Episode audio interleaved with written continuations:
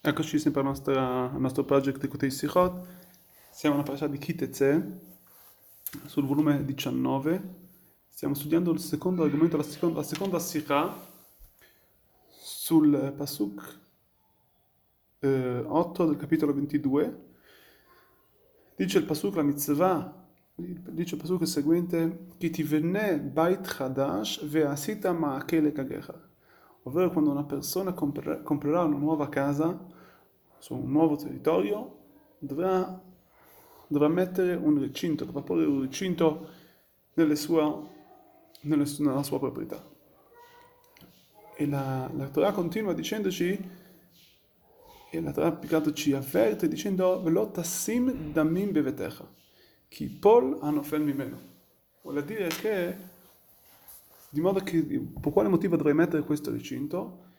Di modo che non, non verrà, non porterai, non, non verrai a, a, rovesciare del sangue nella tua proprietà, nella tua, nel, tu, ah, nella tua abitazione. Non verrà, non sarai tu quello che farà cadere, il responsabile a questa caduta di questa persona.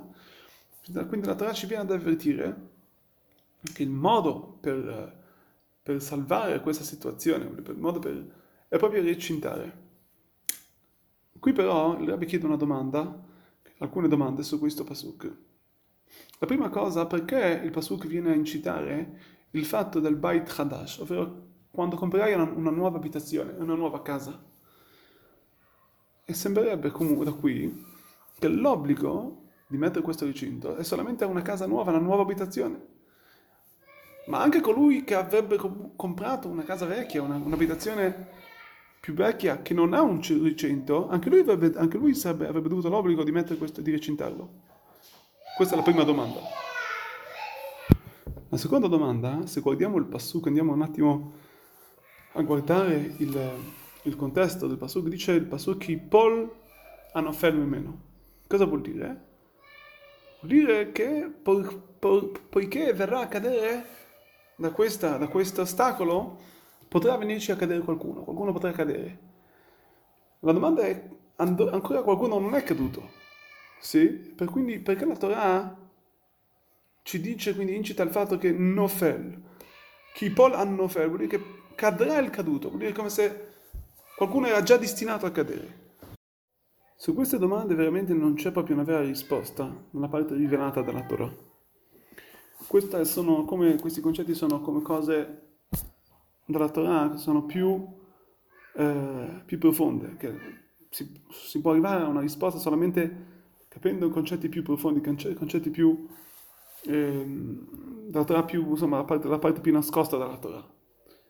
La Torah ci sta dicendo alcune cose, quindi ci sta dando dei, dei, dei segni, ci vuole dire un qualcosa qui dentro perché noi possiamo, perché il cuore della persona può un attimo capire un concetto più profondo. E questo è quello che il Pasuk ci sta dicendo. Ci sta, dic- ci sta dicendo che Tifnei Bait Hadash, quando un ebreo arriva, quando comprerai un, un, un nuovo abitato, una nuova casa, quando un ebreo arriva a una parte della sua vita, dove lui si trova a comprare una nuova abitazione,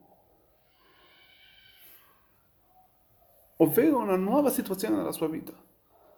Come dicono i maestri, beitoso ishto, la, la donna, la moglie è la tua casa.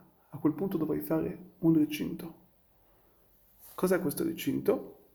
Una persona non può solamente soddisfarsi di quello che aveva nel passato, ma deve fare dei nuovi recinti, delle nuove situazioni. Deve creare delle nuove barriere perché non sono abbastanza? Perché non vanno abbastanza? Perché non sono sufficienti i, eh, i limiti, le barriere che abbiamo avuto nel passato? Ci dice la Torah, chi polano fermi meno poiché, poiché potrà, potrà venire a cadere un qualcuno da queste. Significa, siccome questa situazione, questa nuova abitata, questa nuova abitazione che stai prendendo, può venirti a portare dalle situazioni che non ci avevi nel passato. E quindi il fatto che tu avrai a che fare con cose più materiali, con il, più con il mondo, potrà arrivare a farti scendere di livello, portarti a un livello più basso invece che a un livello più alto. Per questo la Torah ci dice che in questa situazione una nuova abitazione ha bisogno, un nuovo stato di vita ha bisogno delle nuove barriere. Dall'altra parte dice la Torah che nonostante che un ebreo arriva a questo livello, a questa situazione, a questo stato di vita, lui è chiamato Nofel. Cosa vuol dire Nofel? È come se fosse caduto dal livello precedente, dal suo stato precedente di vita. E nonostante ciò, anche lui comunque deve occuparsi di, di questa nuova abitazione, di un nuovo abitato.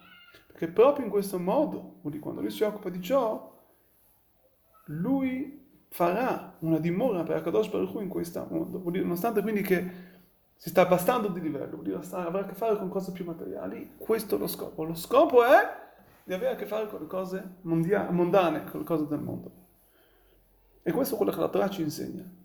Una persona non deve mai, Dio non voglia, staccarsi dal mondo, perché questo non è lo scopo, questo non è la vera kavanah, la vera, la vera intenzione. Ma dobbiamo fare una casa, bisogna costruire un'abitazione, bisogna fare qui una dimora per Dio.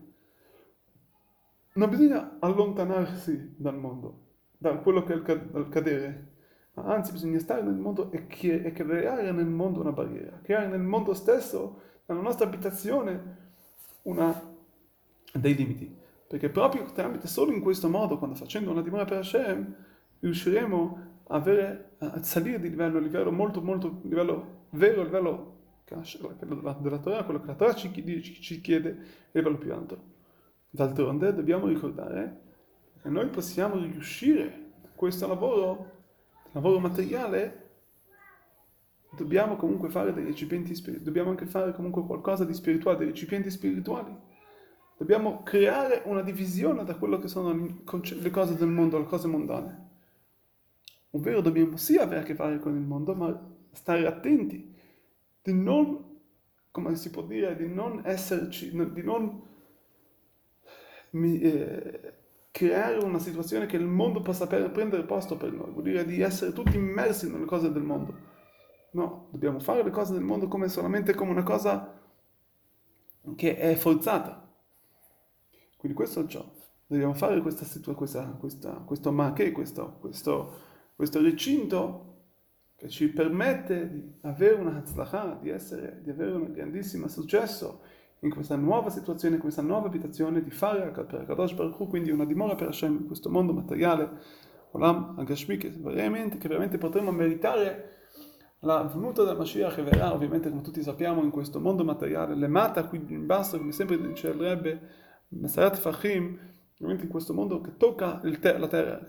Mashiach arriverà proprio qui, in questo mondo materiale dove, dove, c'è, dove la materia governa qui Mashiach deve arrivare, quindi a noi sta a fare in questo mondo, il mondo materiale, portare qui cose divine e ovviamente stare attenti anche al nostro, facendo sempre questo recinto, che non ci fa cadere, ma anzi innalzare sempre nel nostro, nel nostro lavoro di Kodesh in questo mondo materiale. Shabbat shalom.